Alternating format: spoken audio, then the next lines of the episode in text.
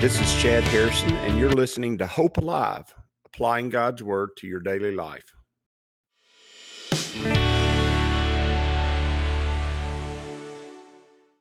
Hi, this is Chad Harrison, and I am the teaching pastor of Lake Community Church and have been serving as a pastor for 25 years. I'm also a practicing attorney. This podcast is designed to help you study God's Word and find God's will for your life. I pray in the name of Jesus right now that God would open up his word to you and allow you to see him and to know his will, that you might glorify him and that you might walk in faith and power each and every day, especially today, in Jesus' name. Good morning. Welcome to Lake Community Church's morning Bible study. We are in Genesis chapter 37. And we're getting to the part of the story where Joseph's brothers are wanting to kill him. And that's really what happens here. And in every real and perfect sense, that's exactly what's going on. Love to start the week off with this, but it's not a bad thing to study God's Word at any time. And so we're going to start with verse 18. It says here that, "Now when they saw him afar off, even before he came near, they conspired against him to kill him." Now, remember, his dad had sent him to go check on him. Obviously, they were people of such character that they needed to be checked on. It was obvious that they couldn't handle their business. They couldn't act right. And just to tell you the truth, they needed somebody to go check on them. We talked about the spiritual journey that Joseph took. And all of a sudden, he's here. And he's been led there, been sent there by the Father, and then been shown there by these unknown persons, these unknown helpers, unnamed really. They're known, but they're not named. And ultimately, that's a picture of the Father sending and the Holy Spirit guiding. And he is here, and he's about to be killed. So many times in life, we find ourselves in that situation where we think God has led us to the point of destruction. The truth is, God's not led us to the point of destruction. He's not in the business of destroying us. And you say, we die. A lot of people die. I've heard somebody say, a lot of people die. The truth is, that is probably the most elegant of all mathematical equations. 1 equals 1, or 1 out of 1 is the number of people who die. Everybody dies. For every person that lives, there's one person that dies, meaning that you're going to live and you're going to die, and that is the way it is, and there is no escaping that. It is the elegant number 1 equals 1. Or A equals A. It's just the way it's going to be. We do not live life in fear of death. Death, in fact, for us, is just the end of the physical life and the beginning of eternal life in its fullness. You have eternal life inside of you. You just don't know how to use it and not know how to function in it perfectly. The Holy Spirit's guiding you in that. But the truth is that in life, in the way we live and what we do and who we are, that elegant number of 1 equals 1 is a powerful number, and it ultimately leads to us spending eternity with God. And so eternal life is the end of life. It is the end of the physical life, and it is the fullness of what God has for us. So fearing death is really what the Apostle Paul said. It has no victory or sting. It doesn't sting us, and it doesn't win over us. Death is just the natural progression toward what God ultimately has for us.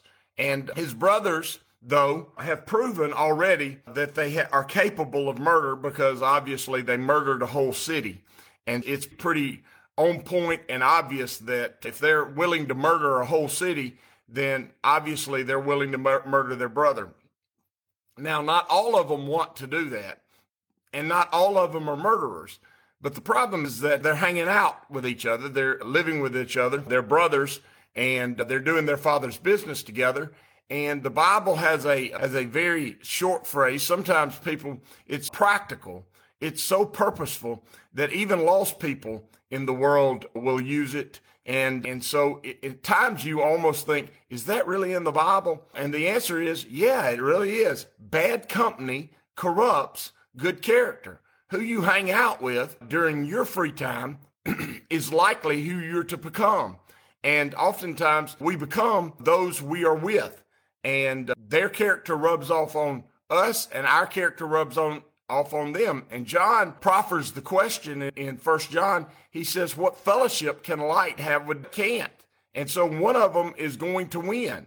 And oftentimes that bad company, if you hang out long enough with it, you will be corrupted by it. And the character that God has begun to work in you and begin to grow in you will ultimately be worn down, and you will begin to take on the character of those around you. And we already know that two of the brothers have a character of murder. Rather than dealing with the issue properly, rather than being straightforward and dealing with it in a real and legal way, they just tricked a village, a city, and when they got them vulnerable, they killed them all. And if you're willing to do that, well, you're willing to kill your brother also. And the other brothers had a natural instinct toward doing that. And by the way, that's what bad character does. You already have a natural instinct toward sin. You already have a sin nature. And so if you place yourself in the presence of those who are uninhibited by sin, who do not have anything in their life that's causing them to try to do or act or become better than they are, if you're around them on a regular basis, that inhibition towards sin will become your inhibition towards sin. And when they see him afar off, they don't like him. They don't like his dreams. They don't like his visions. They don't like how his father loves him. They don't like the way he carries himself. And they don't like that he is not willing to compromise and be involved in their sin, because he's already proven that he's willing to spill the beans as far as how they're acting and who they're becoming. So they said to one another, look, the dreamer is coming. That word also can be translated master of dreams. And notice, we studied this when we very first Bible study we did on Facebook as a church, and as right as the pandemic was hitting its zenith as at the beginning, Psalm chapter 1 says, blessed is the man who does not walk in the counsel of the wicked, nor stand in the way of the sinner, nor sit in the seat of the mocker. And that is a progression. You walk in the way of the sinner. What you do is you're walking and seeing sinners out there are giving you advice, or you're around them and they're giving you direction, and then you stand and stop and listen and reason it out. And always when you reason with your heart with sin, you choose it. And then ultimately you sit and you mock what is God, you mock what is good, you mock what is right. And they are mocking their brother. And we know Joseph's a man of great character, because we're going to see that down the line. In the next few chapters, you're going to see the depth and the breadth of Joseph's character. You're going to see that going on, and his brothers are mocking that. And the reason they're mocking that is because they do not have that character. Don't allow the mocking of others to keep you from walking in the character and the nature of God. That is foolishness. Don't allow the world, who hates what God is and will hate anything that is God in you. Don't allow them to change how you're living your life, how you're walking in your life, how you're becoming. Now, that being said, we do not pay them back hate for hate. The Bible, Jesus clearly says, love those who despitefully use you. And we don't hate them back, but what we do is we recognize the system and we recognize the process and we reject that process. That's just what we do. Then they said to one another, look, the dreamer is coming. Come, therefore, let us now kill him and cast him into some pit. And we shall say, some wild beast has devoured him. We shall see what will become of his dreams. They're going to put an end to that. And listen, the world wants to put an end to who you are. The world wants to put an end to what God's doing in your life. The world wants to ultimately destroy that, and if they can't guide you away from it, if the world can't take you away from the things God has for you, it wants to kill you, and they conspire together. And I always think when I'm an attorney, that word conspiracy is an important term. That there's an agreement to commit a criminal act, and then there is an action in furtherance of that agreement. That is what a conspiracy is. So they agree together to commit a criminal act, and then they act in furtherance of that conspiracy. Ultimately, you can be convicted of it. So if you agreed to kill someone and you sent someone into the other room to get some guns to kill them, and they went and got those guns and brought them back, you've got a conspiracy now. And a conspiracy, you can be convicted of the crime, even if it never, ever culminates in the full action of that crime. So what you have is all the brothers are now caught up in this conspiracy. Not all of them want to be in it. And the only way for you to leave a conspiracy is for you to exit stage right, meaning when you realize that they're acting conspiratorially, you have to leave. You have to get away. You can't stay there. You can't just sit there and watch it happen. If you've agreed to it and then there's actions taken in furtherance of that conspiracy, you've got to get away from it. You've got to, if you agreed, then you have to in some way become disagreeable to the conspiracy and remove yourself from it. And ultimately, we have one that is disagreeable to the murder. He's not disagreeable to the assault and the selling of his brother off into slavery. And that's Reuben. And understanding that not everybody is, but understanding that just because you're not as bad as your friends doesn't mean you're not absolutely as guilty as they are of the things that they do, especially when you're living like the world. You are every bit as guilty as they are. Just because you choose not to do as bad doesn't mean that you're not every bit as guilty of the things that they're doing. And I've had so many clients who were not murderers, were not robbers, were not thieves, were not rapists, were not whatever happened. They weren't really that. But the people they were with had that in their heart for sure. And because they couldn't get away from their friends, because they couldn't extricate themselves from them, ultimately they were convicted of the exact same thing that their friends were involved in, and went off to prison for years and years, even though ultimately they did not do any action that was a part of the crime. They just didn't do any action that's part of the crime. And you say they got convicted of the crime? Yes. There was an agreement between the parties, and there was an act in furtherance of that agreement. And even though they may not have held the gun, even though they may not have fired the shot, even though they might not have committed the assault or done anything involved in it, they were there, and there were actions done in furtherance of the crime, and so they are associated with it, and they never extricated themselves from it, and ultimately they were convicted of it. And I can say this, it is a scary thing to have teenagers and the realization that's how easily something like that can happen. And it really can. 3 teenagers going to a mall, going to a store. 2 of the teenagers loves to steal things. They look at clothes.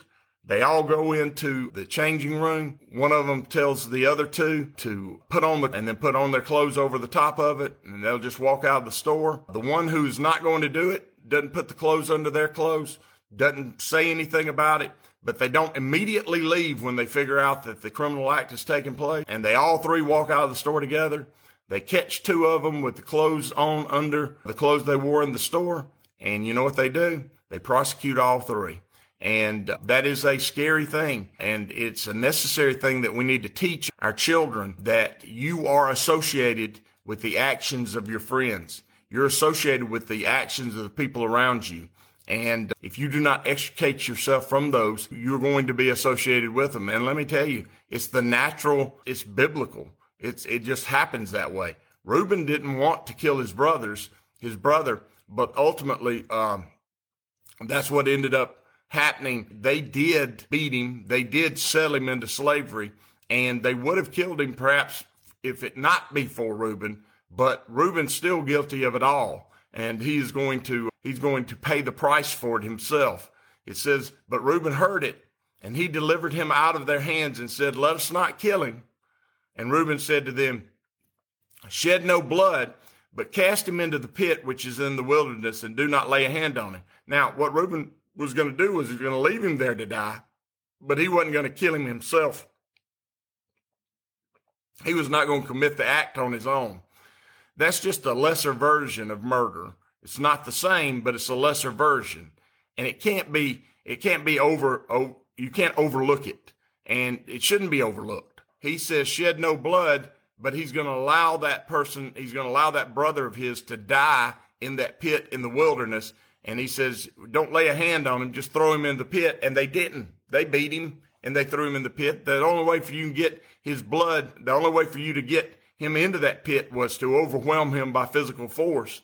And I'm sure they didn't just grab him and take him into custody very nicely and then throw him into the pit gently. They were in the business of murder, and the only thing that kept them from actually physically killing him at the moment was Reuben and also God, because God had a plan for Joseph, and God's plan was going to work itself out, and God used his resources in the event to bring about his purposes in the event. And Reuben was a resource of his, but Reuben also was in with his brothers. Reuben could have extricated himself from the situation. In fact, Reuben, perhaps because he was the oldest brother, could have saved his brother from all of it and kept the younger brothers from doing that. But he didn't. He allowed them their pound of flesh. And ultimately, this is going to lead to a lot of, well, pain and anguish. And of them, it's going to lead to them not having God's very best for their families and for their future down the road. So I would say to you this morning, as we start the week off with a story of murder that was thwarted, but ultimately a destruction, a conspiracy of death, I want to start this week off saying that God's purposes were worked out in this. And the dreams that Joseph has come about because he has to end up in Egypt so that he can gain authority and put himself in a position where his brothers come and seek him out, and even his mother and father come and seek him out and bow down to him, because God brings about his final and good and perfect will in our lives, no matter what we're thinking, no matter what happens around us, no matter what our fears are, no matter what our struggles are. He is always at work, and he is always ultimately bringing about his perfect and pleasing will. And you can expect that. You need to surround yourself with people who are people of grace, who are people of love, who are people of God's purposes and his will, who are people who have decided that his best is the way things should be and ought to be, and they're going to chase after it. And if you'll surround yourself with them, they will lift you up. They will carry you to new places. They'll put themselves in a position to help you be who you are. Because God's people, when you're hanging around people who chase after, they ultimately look around for people to love and for people to share their grace with. And if you're in great need of that, you need to be around people who are seeking to do that, because that's where it comes from. And as you go today, I pray that the Lord will bless you and keep you, that he'll make his face to shine upon you, and that he will give you hope and peace today in Jesus' name.